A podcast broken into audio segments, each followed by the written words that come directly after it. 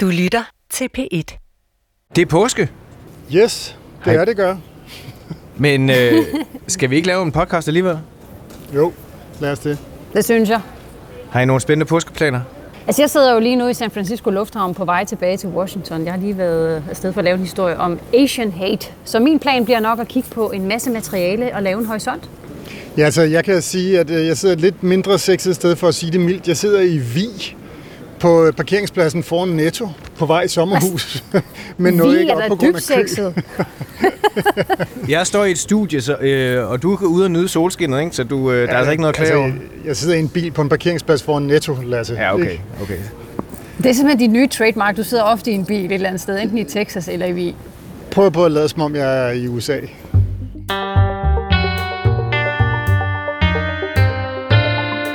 USA er fokus lige nu rettet mod Minneapolis, for her er retssagen mod Derek Chauvin gået i gang. Politibetjenten, der er tiltalt for mordet på George Floyd, hvis død satte gang i verdensomspændende protester. Men det er ikke kun den nu fyrede betjent, der for retten. Det er intet mindre end hele USA. Chauvin is in the courtroom, but America's on trial. I dag skal vi så tale om, hvad der er kommet frem i sagen indtil videre, og hvilke konsekvenser sagen kan få. The whole world is watching. Lasse Engelbrecht, journalist og kyndig USA-kender. Goddag, goddag. Goddag, goddag. Med fra Vi. Med fra Wien. Hvad, du har simpelthen taget forskud på påskeferien? Ja, jeg er sådan set på vej på påskeferie, ikke? og jeg ville jo gerne have siddet i et sommerhus og lavet det her, men øh, det nåede jeg simpelthen ikke på grund af kø, så, så derfor bliver det her fra Vi. Det er hyggeligt at have dig med, uanset hvad. Lilian Gerlof Kratz, USA-korrespondent. Du er jo også øh, på farten. Vi hørte du i en lufthavn, og det kan vi også høre i baggrunden. Lige nu har jeg konkurrence fra speakeren her. Ja, jeg sidder i San Francisco Lufthavn og er på vej retur til Washington D.C. Du, du holdt jo ferie i sidste uge, så, øh, så der er ikke noget påskefri til dig. Der er ikke noget påskefri til mig, men ved du hvad? Det er jo altid øh, skønt, når man kan sidde og lave spændende programmer, ikke? Jo. Der er jo ingen grund til at holde ferie, når man kan lave podcast sammen med os to. Det er jo det. Jeg skal måske lige for en god ordens skyld sige, at vi i den her uge optager onsdag i anledning af påsken.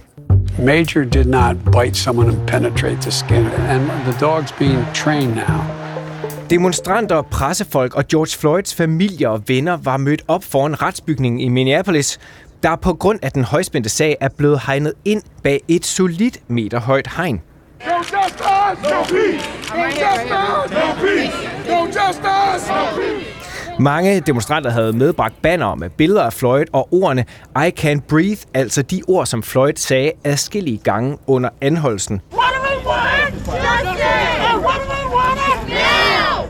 Lilian, vi hørte før, at borgerrettighedsaktivisten Al Sharpton sige, at det altså er hele USA, der er for retten i Minneapolis. Hvad mener han med det? Altså, da George Floyd han lå presset ned mod den her rå asfalt, og med den hvide politimands øh, knæ på sin hals og døde, så blev den der rå asfalt jo fyldt med protester, og ikke bare her i USA, hvor jeg befinder mig, men i hele verden, også hjemme i Danmark. Øh, gaderne blev jo fyldt med demonstranter, der krævede et opgør mod ulighed og politibrutalitet mod sorte. Så når prædikanten Al Sharpton taler om, at USA øh, er for retten, ja, så handler det jo om et opgør mod den strukturelle racisme, vil jeg kalde det, som jo trækker tråde helt tilbage til slaveriets dage, og som den dag i dag betyder, at der bare er et kæmpe forskel på, hvilket liv du kan vente dig her i USA, i forhold til, om du er hvid, brun eller sort. Så det her, det er et krav om forandring, øh, som vi hører i, i gaderne i Minneapolis nu ude foran retten. Og øh, lad os tage et kig på sagen. Det er jo den 45-årige, nu tidligere hvide betjent Derek Chauvin, øh, der er tiltalt for mordet på den sorte amerikaner George Floyd, og det skete den 25. maj sidste år. Øh, han er nu fyret og, øh, og blev så anholdt kort efter den her, øh, den her anholdelse. Og ifølge anklageren, ja, så pressede Chauvin sit knæ mod George Floyds hals i næsten 10 minutter. Helt præcis, så var det 9 minutter og 29 sekunder. You will learn what happened in that 9 minutes and 29 seconds. The most important numbers you will hear in this trial are 9 to 9. De vigtigste tal i den her sag er altså 929, sagde altså anklageren Jerry Blackwell. Altså Lilian, hvad har anklagerne baseret deres sag på indtil videre? Ja, nu sagde du jo de her, øh, de her tal, og øh, den video, øh, som de her 9 minutter og 29 øh, sekunder jo indeholder videoen, som en 17-årig pige optog med sin 9-årige kusine ved sin side, er det fuldstændig afgørende bevis. Øh, videoen, som, som nærmest er svær at holde ud og se på, uanset øh, hvor mange gange jeg ser den, øh, viser jo, at Floyd er pacificeret på maven med hænderne i håndjern på ryggen, med Chauvin øh, knæ på sin hals og to andre betjente på sin krop, og hvor han jo gentagende gange råber, jeg kan ikke få luft, og han begynder at kalde på sin mor, og man kan jo høre folk, der står omkring, øh, råbe til politiet, tjek hans puls, han kan ikke trække vejret, I slår ham ihjel. Så, så det øh, kombineret med overvågningsvideo fra gadekameraer og bodycams fra politibetjentene selv, ja, det bruger anklagerne som deres vigtigste bevis. Og nu har vi jo, nu har vi jo hørt vidner, der har været forskellige vidner inden folk, der stod der den dag. Blandt andet de to piger, øh, som optog øh, videoen her. Men det stærkeste vidne, vil jeg næsten sige, er kvinden øh, Genevieve Hansen. En kvindelig brandmand fra Minneapolis, som øh, havde fri. Hun var ikke i tjeneste, men som tilfældigvis kom forbi, øh, da hun hørte nogen råbe, de slår ham ihjel, så går hun der ned for at se, hvad der foregår. Og hun kunne simpelthen vidnet under ed, at hun kunne se på Floyds ansigt, at det her, det var helt, helt galt. Og identificerede sig til betjentene, forklarede, hun kunne førstehjælp og bad om at få adgang til Floyd. Um, I identified myself right away because I I noticed that he needed medical attention. Det blev afvist. Og de næste mange minutter bønfaldt hun, øh, forhandlede, råbte og blev tiltagende mere frustrerende, eller frustreret. Øh, og til sidst så hun væske, som hun så øh, vidnede, hun mente var urin øh, under fløjt, og sagde, at det så hun som et tegn på, øh, eller har set som et tegn, før folk dør. Så, og da anklageren så spurgte hende, hvordan reagerede du på det, så brød hun simpelthen sammen i, i vidnesranken, øh, som var et meget bevægende øjeblik, fordi hun sagde, hun havde den her følelse af, at hun var hjælpeløs, og at hun kunne måske have reddet øh, Floyds liv, hvis hun havde fået, øh, fået adgang til ham. When you couldn't do that, how did that make you feel? Totally distressed. Were you frustrated? Yes. Øh, det var et stærkt øjeblik øh, for, for anklagerne. Jeg tror, hun bliver et vigtigt vidne for dem. Ms. Hansen, you know, I, as I told you, we can take our time. So feel free to just take a minute. And need a drink of water, go ahead. I går så vi jo også, at de øh, fik et, en 9-årig pige, som var vidne til øh, begivenhederne der tilbage i maj. Øh, så jeg kom ind og genfortælle sin version af historien, og det var altså også temmelig øh, temmelig effektfuldt, vil jeg sige, som har gået sin gang rundt omkring på amerikanske medier. Nu en 9-årig pige, simpelthen, som da hun blev spurgt om, hvordan det var for hende at komme hen og se, at George Floyd lå der på jorden med knæ i halsen, det hun så sagde, på sådan et relativt begrænset sprog, hun har i den alder der, it made me sad and kind of mad. How did you feel about that? How did it affect you? I was sad and kind of mad. Og så spurgte, øh, spurgte øh, anklager så, hvorfor var det det? Hvorfor gjorde det det? Altså fordi betjenten jo gjorde sådan, så han ikke kunne trække vejret. It felt like uh, he was stopping his breathing, and it is kind of like hurting him.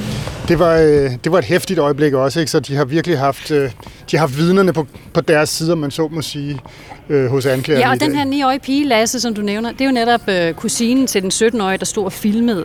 Og da hun blev spurgt, øh, hvad, hvad, de, hvad den her øh, historie har gjort ved hende, så sagde hun jo, at hun stadigvæk havde mareridt, og hun flere gange øh, havde sagt undskyld til George Floyd, altså øh, foldet hænderne sammen op mod himlen, fordi hun følte, kunne jeg have gjort mere, kunne jeg have, kunne jeg have brudt ind og sagde, øh, da hun blev spurgt, hvad, hvad, hvad tænkte du, da du så ham? Jeg tænkte, det kunne have været min far, det kunne have været min bror, øh, da jeg så en sort mand, altså en af mine, øh, ligge der under en øh, hvid politimands øh, knæ. Ikke? I have a black father, I have a black brother, I have black friends. And I, I look at that and I look at how that could have been one of them. Så der har været nogle meget, meget stærke vidner. Der var faktisk også øh, øh, det, man kalder øh, dispatcher, altså dem, der sidder inde på 911, øh, svarer til 112 derhjemme. Øh, hun, var, hun vidnede også, hun sagde, hun så, øh, hun sad fuldt med på øh, en monitor. Tilfældigvis så var der altså billeder øh, på det hjørne, hvor de var, hvor hun kunne følge med i det, øh, i det opkald, der havde været, og hvor, hvor de havde rykket ud, og hvor hun på et tidspunkt simpelthen troede, at skærmen var frosset, og spurgte sin kollega at den her skærm frosset, fordi betjentene stadigvæk sad oven på Floyd, og han ikke bevægede sig. I first asked if the screens had frozen. Why did you ask that? Because it hadn't changed. Okay. And did you find that it had frozen? No. How did well, you I know? was told that it was not frozen. Did you see the screen change yourself? Yes, I saw the persons moving. So what did you start thinking at that point? Something might be wrong. Og der ringede hun til en ansvarshavende øh, ved politiet og sagde, prøv at høre, jeg frygter, der er noget galt her. Altså, jeg frygter, der er magtmisbrug i spil her, øh, fordi jeg kan se, det her foregår, og det vil jeg egentlig gerne indberette. I don't, I'm tired of talking about Donald Trump. Don't want to talk about him anymore. Nu siger I, at der er stærke vidneudsagn, men altså forsvaret, de, øh, de vil jo øh, så slå på, at øh, ham, betjenten Derek Chauvin, ikke brugte unødig vold. Det sagde øh, hans advokat Eric Nielsen i hvert fald øh, på første dagen af den her øh, retssag, og lad os lige høre, hvad han sagde. Derek Chauvin did exactly what he had been trained to do over the course of his 19-year career. The use of force is not attractive, but it is a necessary component of policing. Lasse, hvad er det, som forsvaret især håber skal få den her politibetjent Derek Chauvin frikendt? Altså forsvaret er jo, deres store udfordring er jo selvfølgelig, at vi har den her video, at alle mennesker på jorden, jo må det næsten være, kender billederne af George Floyd på jorden og et knæ i nakken på ham, og de ved, hvor lang tid det var, og de ved, hvad han siger. Det er jo den her gigantiske udfordring, de står for. De ved jo også, at anklagerne fortæller dem, at Floyd døde af pres mod hals øh, og mod hans krop, og han derfor mistede ilt og, og, og langsomt øh, jo udåndet der på, på jorden. Hvad vil de gøre ved det? Det vi regner med, at de vil gøre i hvert fald, er, at de vil fortælle, at det faktisk ikke skete. Altså at knæet ikke blev placeret i nakken på George Floyd med så stor styrke, som øh, man kunne have gjort, at det var relativt mildt. Det, øh, det vil de underbygge ved, ved obduktionsrapporten, eller med obduktionsrapporten, som jo ikke kunne finde tydelige tegn på halsen eller på kroppen på, at der har været pres øh, mod øh, George Floyd.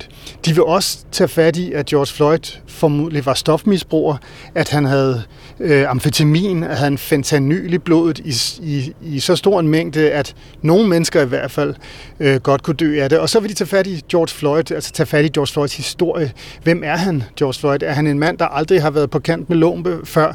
Nej, det er han bestemt ikke. Han har været straffet øh, for forskellige forseelser. Han har en kriminel historie, og det vil de fremhæve det her. De vil fremhæve ham som en mand, der modsatte sig arrestationen. Det gjorde han jo. Øh, og som en mand dermed tvang øh, betjentene til at reagere på den måde, som, som de gjorde. Altså skabe en modfortælling simpelthen mod den der video, som vi alle sammen kender, men det bliver, det bliver svært.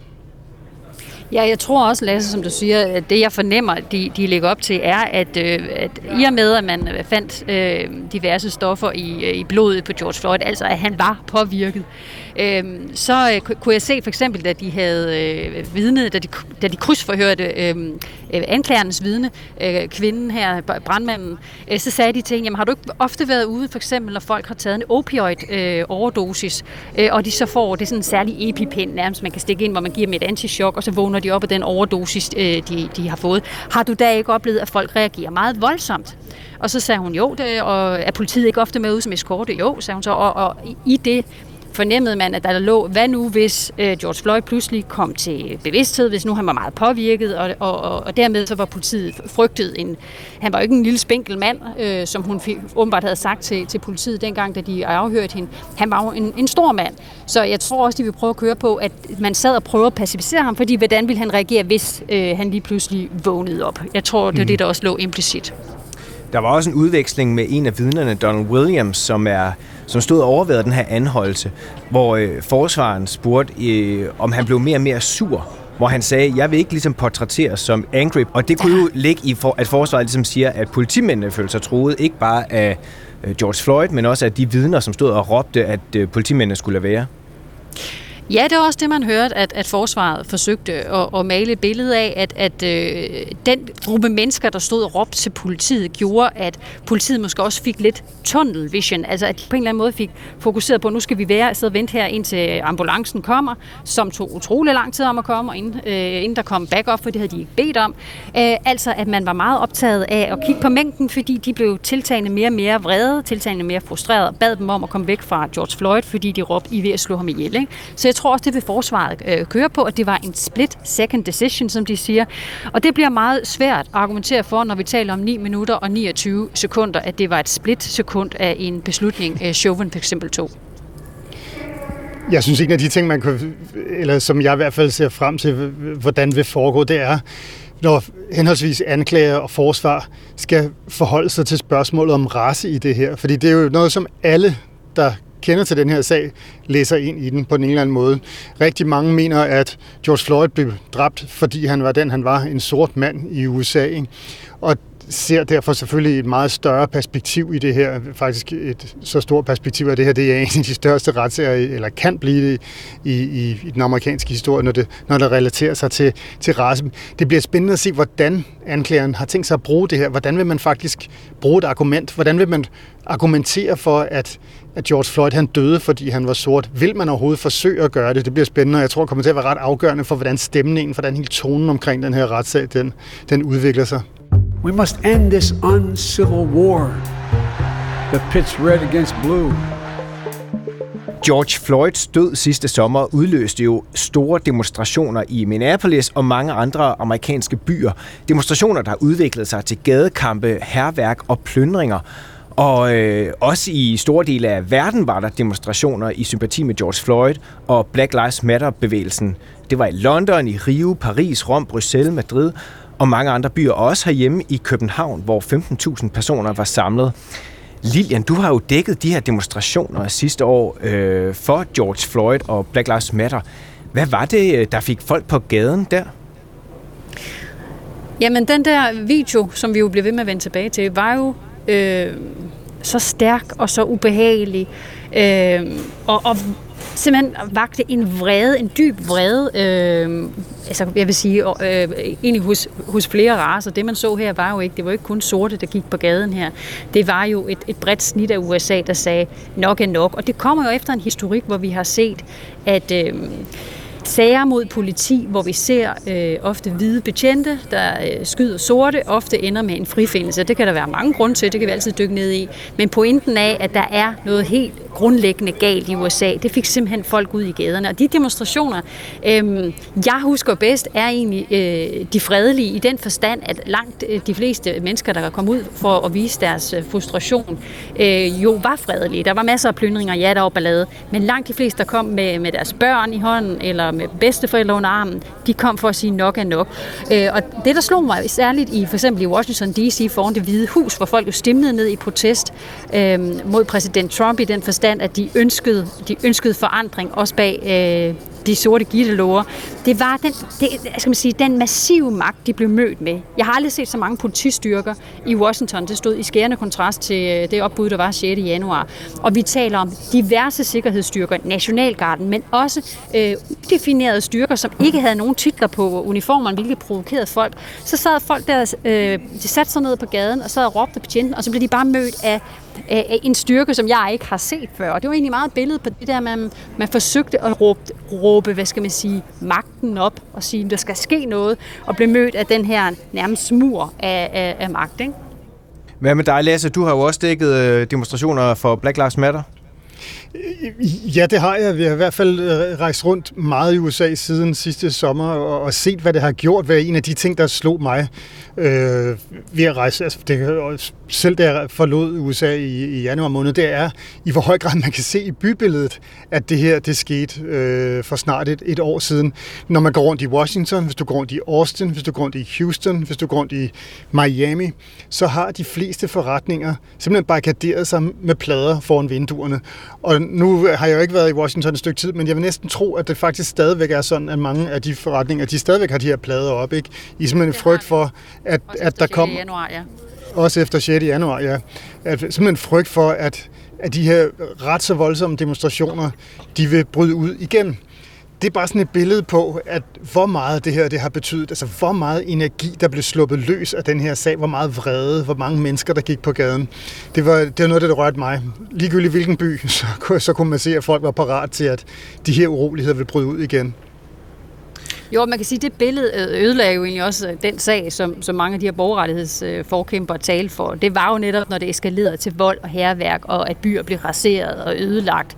Øhm, og kan man sige, det blev billedet på vreden, men det blev et meget, hvad skal man sige, uheldigt billede på den vrede. Og det er jo derfor, man nu frygter, hvad kommer der til at ske i Minneapolis, alt afhængig af, hvordan den her sag øh, jo ender, og, og hvilken kendelse øh, der kommer der har jo været andre, mange andre sager, øh, hvor sorte personer er blevet dræbt af politifolk.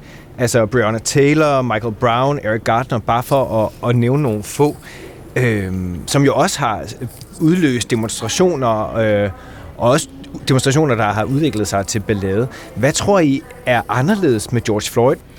Altså, jeg tror, det er anderledes ved George Floyd, er simpelthen kvaliteten af den video. Øh, det, forstået på den måde, at det er meget, meget tydeligt at se, hvad der sker.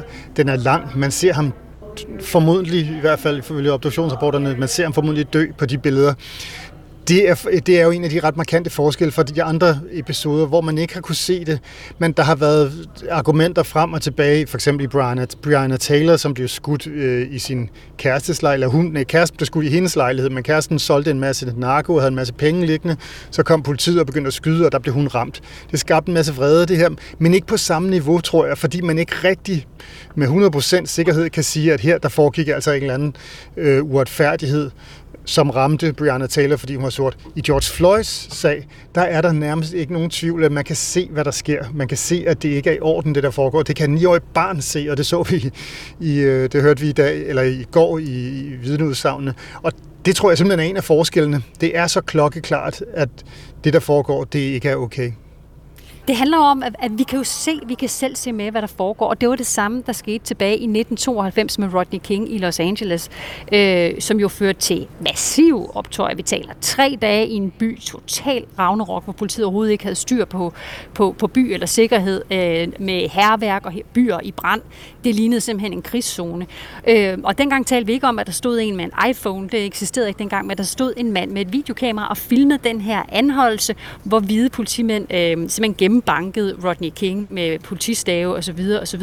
Altså en form for brutalitet, der var ekstremt voldsom, som så førte til en massiv vrede. Så det, at vi kan selv følge med og se, det gør forskellen i forhold til, hvor, øh, hvad skal sige, hvor stor reaktionen bliver øh, på sådan en sag. Og de blev frifundet, så vidt jeg husker. Ja, det gjorde de. Blev, de. Det var det, der udløste de, balladen, ikke også?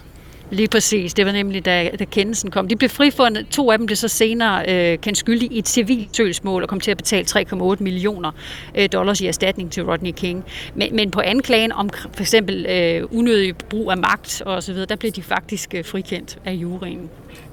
Mr. Vice President, I'm speaking. I have I'm speaking. Mr. Vice President, I'm speaking. I'm speaking. Ifølge præsidenten Joe Biden, så har George Floyds død altså gjort hele USA opmærksom på den strukturelle racisme, der plager USA. Those uh, 8 minutes and 46 seconds that took George Floyd's life opened the eyes of millions of Americans and millions of people around all over the world. It was the knee on the neck of justice, and it wouldn't be forgotten. And in my view, it marked a turning point in this country's attitude toward racial justice. Altså, det var et vendepunkt i landets indstilling i forhold til øh, racemæssig retfærdighed, sagde Biden kort efter han blev indsat som præsident. Altså, det helt store spørgsmål er vel så, i, hvad vil Biden så gøre, og vil der ske noget den her gang? Fordi, som vi også har snakket om, det er jo, det er jo sket før. Ja, det er jo et utroligt godt spørgsmål, og man må sige, at USA står virkelig ved en skillevej, når vi taler om racespørgsmål. Altså, det er jo et, et, et spørgsmål, der har splittet det her land øh, nærmest siden øh, den her nations øh, fødsel. Men øh, USA står nu i en situation, øh, hvor grøfterne er gravet utrolig dybe, og jeg tror, at sagen med George Floyd øh, betyder, at, at øh, det er umuligt Øh, at der ikke kommer til at, vi ikke kommer til at se et skift i en eller anden forstand. Du ser jo også, at Biden har forsøgt at skabe den mest øh, diverse øh, regering nogensinde, altså at den skal repræsentere USA, som den ser ud. Men derfra til at lave politiske, skal man sige, øh, mere symbolske handlinger, til faktisk at forandre livet, øh, når vi taler strukturel racisme, altså adgang til sundhed, adgang til uddannelse, adgang til job osv. osv. Der er saftshus med langt, ikke? og det bliver jo altså ikke lige ændret med et, et knipstag, og det samme gælder jo politireform. Øh, der er er øh, store diskussioner om, hvilke former for magt må politiet bruge, for eksempel øh, når de anholder folk, der kan komme lovændringer osv. Men der er utrolig øh, mange forskellige meninger om, hvordan sådan en politireform skal se ud. Der er mange stærke kræfter, der kæmper i hver sin retning. Så det er bare for at sige, det her, ja, der er krav om forandring, men det bliver også det er et svært slagsmål med mange forskellige interesser i spil her. Jeg vil snart sige, at man må jo i hvert fald for ro og ordens skyld i USA håbe, at den, den her sag fører til en eller anden form for skyldig kendelse øh, mod Chauvin der, synes jeg, fordi hvis det ikke sker, så kunne man jo forestille sig, eller så ved vi, at så springer det hele i luften derover for fuld Ja, tryk. Men også fordi der sidder jo så mange, der sidder så mange og venter på, at hvis der skal en eller anden form for retfærdighed, eller den racemæssige retfærdighed tilbage i samfundet, som mange mener, der mangler, ja, så er det jo altså retssystemerne rundt omkring i de forskellige delstater, der skal, kunne, øh, der skal, der skal skubbe på det. Og hvis det ikke sker i den her sag, hvilken sag sker det så i? Ikke? Man kan se, når man rejser rundt i USA, og særligt i mange af de områder, hvor øh, der- der bor mange sorte, for eksempel, jeg var i en uge sammen med i sådan et, et meget ja, betændt rapmiljø i St. Louis, en af de mest øh, voldelige byer, en af de byer, hvor flest bliver slået ihjel, og det sker altså i de sorte kvarterer. Når man ser på de her sager, altså ser på forholdene for de sorte ud fra deres synspunkt, så har jeg meget, meget svært ved at tro, at de her små symbolske tiltag, som det jo er, at de føderale myndigheder kan, øh, kan komme med, altså sådan, hvis Biden skal gøre noget, så er det øh, relativt symbolsk, fordi de enkelte stater jo selv skal stå for den her politik. Når man sidder derude øh, og kigger og ser, på, øh, ser ud fra deres synspunkter, de her sorte folk, ja, så er det jo en, et så bor de i, i tilfældet i St. Louis jo i nogle kvarterer, der man kan lugte jo. Altså, hvis øh, vinden er i den rigtige retning, så kan du lugte flere kilometer, før du kører dig ind, at svamp og råd og så videre øh, nu er det, der kommer til at, at ramme der bygningerne og rådne. Når man kommer ind i byerne, så er det sorte mennesker, der i meget høj grad, i tilfælde i St. Louis for eksempel, får bøder. De får bøder langt højere grad end, end hvide. Om det så er selvforskyldt eller ej, det øh, skal jeg ikke forholde mig til, men det gør de, og det betyder, at de ryger i fængsel. De ryger i fængsel i langt højere grad. 90 procent af dem, der sidder i fængsel i St. Louis, de er sorte, selvom befolkningen er fuldstændig anderledes sammensat. Så du har simpelthen sådan et system, der kører, det er jo også så uddannelse og så videre, det er hospitaler. Du har et system, der kører, og som de her mennesker ikke ser nogen udvej fra. De tror simpelthen heller ikke på, at en præsident i USA kan ændre noget som helst. Den rapper, jeg fulgte, det han svarede, da jeg spurgte ham, hvad, hvad ville det ændre noget, hvis Trump ikke var præsident? Det var han på det tidspunkt. Så sagde han, om fuldstændig ligeglad, om det var Obama, eller det var Trump, eller hvis det var Joe Biden. Han var fuldkommen ligeglad, hvem der var præsident. Det kommer ikke til at ændre noget. Det, der skal ændres, det er herude, hvor vi sidder.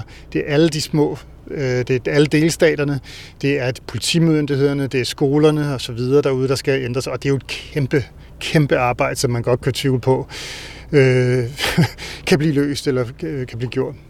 Det her øh, høje hegn, som står omkring retsbygningen i Minneapolis, ja, der var der altså en demonstrant, der havde linket sig til den, netop med kravet om, at der skulle foretages en politireform, som den, du snakker om, Lilian.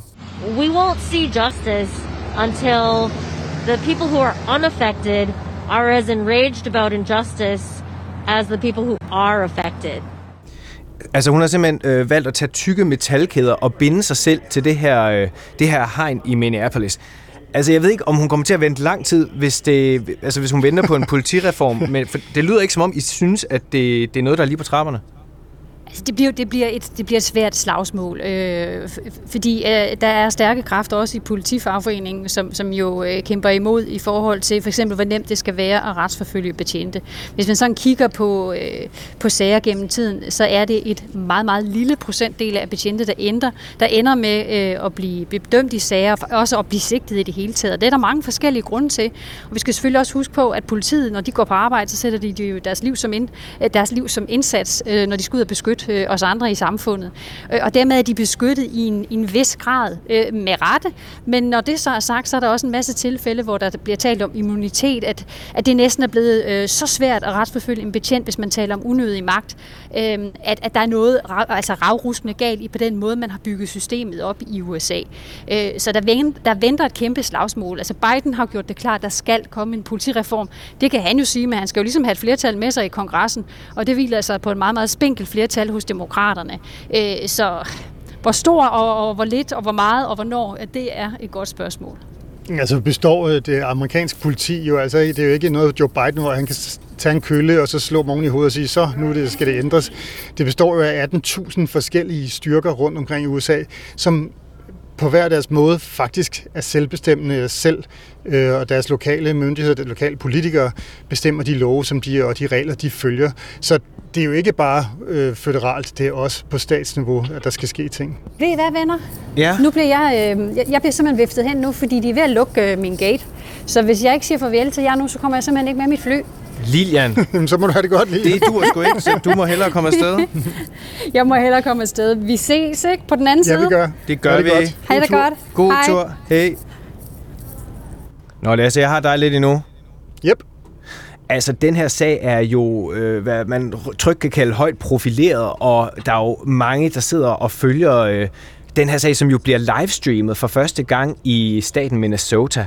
Altså, Lasse, har du et, et indtryk af, hvordan folk ser på den her sag? Altså, jeg synes jo, det er interessant at se, hvor, hvordan højrefløjen forholder sig til den, fordi vi, vi, vi, vi kender godt, vi kender godt demokraternes øh, holdning til det her. De snakker om strukturel racisme. De tager den her video som udtryk for, at der er foregået øh, en forfærdelig forbrydelse osv. Men det, hvor det er interessant lige nu, er jo også, hvordan, hvordan vil for højrefløjen forholde sig til det her. Og hvis man, det gjorde jeg, så sad og så Fox News i går, øh, øh, og så nogle af deres meget højorienterede, øh, deres store værter, blandt andet Sean Hannity, der skulle øh, fortælle, hvad der var foregået de første dage af det her. Og jeg var faktisk ret overrasket over, hvor fuldstændig klokkeklart og rent han stillede sig på George Floyds og på den traditionelt demokratiske side af det her. Han udtrykte simpelthen forfærdelse over det, der var sket, øh, og talte, øh, tog afstand til, til den måde, politiet har håndteret det. Det er Sean Hannity, altså en af de mest højorienterede øh, værter og mest kendte værter øh, i USA. Så, så der er i den her sag øh, ret meget enighed om, at det, der skete, ikke var nogen særlig god idé. Men generelt set, så tror jeg også, at man skal være opmærksom på, at man stadigvæk har det her USA, der er splittet, ligesom de er i alle mulige andre øh, situationer. På den ene side, groft sagt, har du en venstrefløj, som taler om strukturel racisme. Mange er meget hurtige til at kalde alt og alle øh, for racister. På den anden side har du en, en højrefløj, der, der råber det samme, som de også har råbt, sådan noget med, at man er selv ansvarlig, hvis du ender i, i kløerne på ordensmagten, og hvis du, ja, hvis du omkommer, så er du også selv ansvarlig for det. Men lige præcis i den her sag, fordi vi har videoerne, så tror jeg, at der er en bevægelse, hvor amerikanerne ligesom er enige om, at det der, der skete den dag, det var simpelthen ikke i orden. Øh, der skal ske noget nu, der skal ske noget, der skal komme en dom, som er retfærdig, der skal ske en eller anden form for retfærdighed øh, i forhold til, hvad, hvad der skete på George Floyd. Yes, ladies and gentlemen, the best is yet to come. Apropos Fox News og værter, øh, har du så hørt, hvem der er blevet ny vært på Fox News? Nej. Kan du gætte det? Mm, Kom med gæt. Barack Obama? Godt gæt. Nej, øh, det er hende her. We have a big announcement. Oh. She is a new Fox News contributor. Welcome to the family, Laura. Yay, thank you. Yay. Ja, der bliver altså bare sagt Laura, men det er jo selvfølgelig Laura Trump. selvfølgelig. Hun, øh, hun skal være ny vært på Fox News, men altså hun har jo siddet derinde og talt mange gange før, så, på, så hun sagde i det her interview, at jamen, det var meget naturligt for hende at bare blive sådan en fast del af panelet nu. I sort of feel like I've been an unofficial Yep. uh, member of the team for so long. You guys know it was kind of a joke over the past five years. I would come there so often that the security guards were like, maybe we should just give you a key. Um, Ja, hun forklarer det jo selv, ikke? Hvilket det er meget sjovt. i, i sig selv er ret imponerende. Altså, du har en svigerdatter til en siddende præsident, som også har været contributor, altså vært, eller hvad kan man sige, gæstevært på, øh, på Fox, ikke? Ja, det er jo desværre sådan, det er i de amerikanske medier efterhånden. De er fuldkommen åbenlyst. Øh, de tager politisk stilling. Der er jo også snak om, at hun måske, måske ikke vil stille op til, til senatet. Ja, godt at tjene lidt penge på at fyre sine politiske budskaber ud, og måske hjælpe Mr. Trump himself i 2024, når han har tænkt sig at stille op. Det er måske en meget fed platform at komme ud over rampen, hvis man har de der politiske ambitioner. Ja, det er helt sikkert. Især når han er blevet bonget fra Twitter og andre sociale medier, så har han jo brug for at have familien siddende på ret over på Fox, så de kan hjælpe ham på vej. Ikke? Nå, vi må tune ind til Fox News og se, hvordan hun Det må øh, vi i hvert fald. Nå, Ja. Lasse, du skal, du skal i sommerhus og nyde din påskeferie. Det kan du tro. Kan vi, du? Øh, vi snakkes ved i næste uge, Lasse. Det gør vi. Nyd den, og nyd solen. Tak skal du have, og i lige måde. Det er godt. God påske. Jo, tak. God påske. Hej.